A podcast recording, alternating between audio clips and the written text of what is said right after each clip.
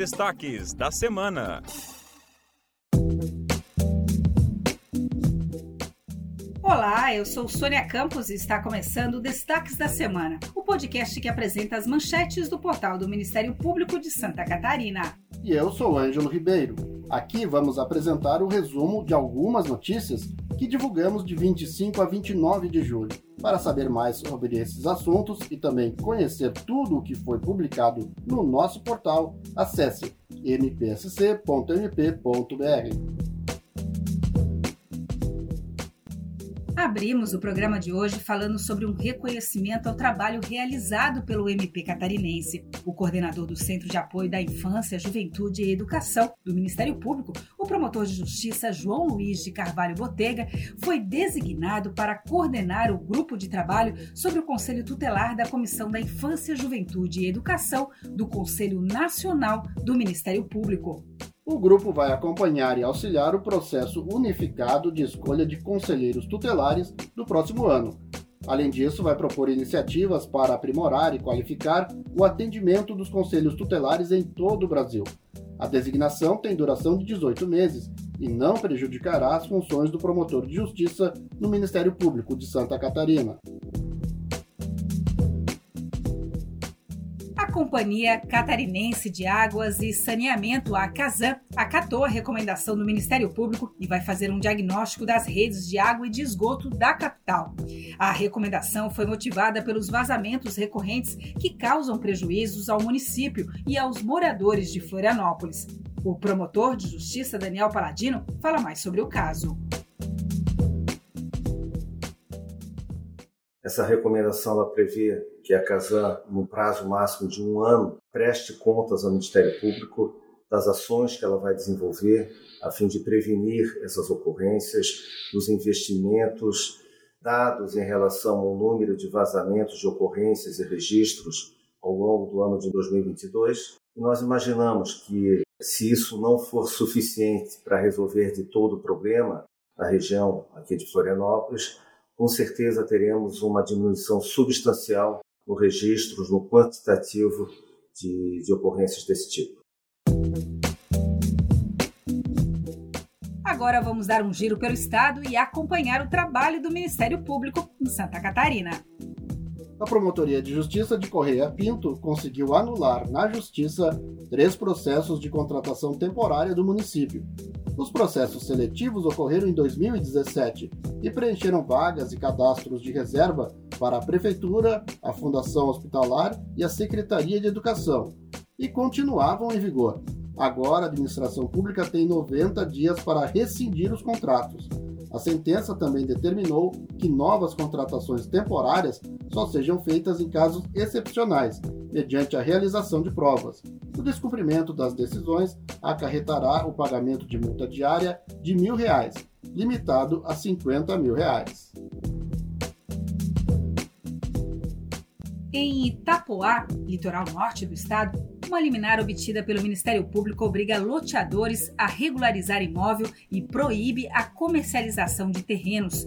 Os proprietários do loteamento Itamar estão proibidos de vender os lotes do imóvel, sob pena de multa diária no valor de cinco mil reais a ser revertida ao Fundo para Reconstituição de Bens Lesados. Além disso, o município tem dez dias para providenciar a instalação de uma placa informando a irregularidade do empreendimento e a administração pública fica obrigada a realizar no prazo de trinta dias um levantamento das áreas de preservação permanente ocupadas irregularmente e desenvolver ações que impeçam novas ocupações.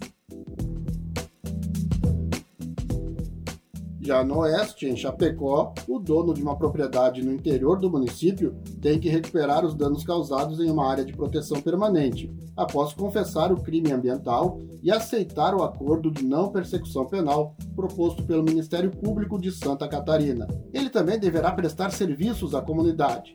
Já o proprietário da empresa de terraplanagem responsável pelo maquinário utilizado para fazer o corte da vegetação, que também confessou a infração e aceitou o acordo, deverá pagar vinte mil reais ao Fundo Municipal de Reconstituição de Bens Lesados de Chapecó. Na Na capital foi feita uma vistoria da nova estrutura da passarela da Avenida Irineu Bornhausen, próximo ao elevado do Centro Integrado de Cultura.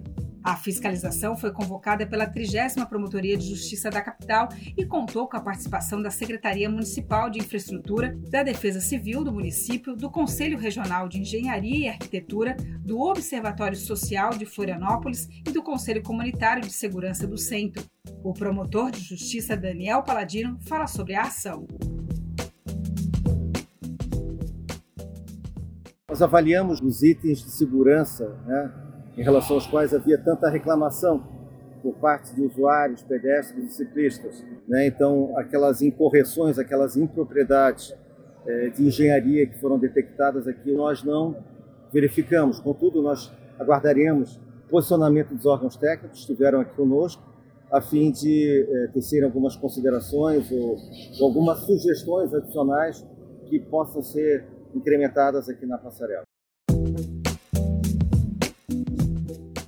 E para encerrar, o Ministério Público de Santa Catarina recomendou que o município de Ipuaçu cesse, até primeiro de setembro, o desvio de função de servidores aprovados em concurso público. O inquérito civil instaurado pelo Ministério Público apurou que servidores públicos municipais aprovados em concurso público estavam desempenhando funções diferentes daquelas para as quais foram admitidos. Alguns, inclusive, foram cedidos para outros órgãos.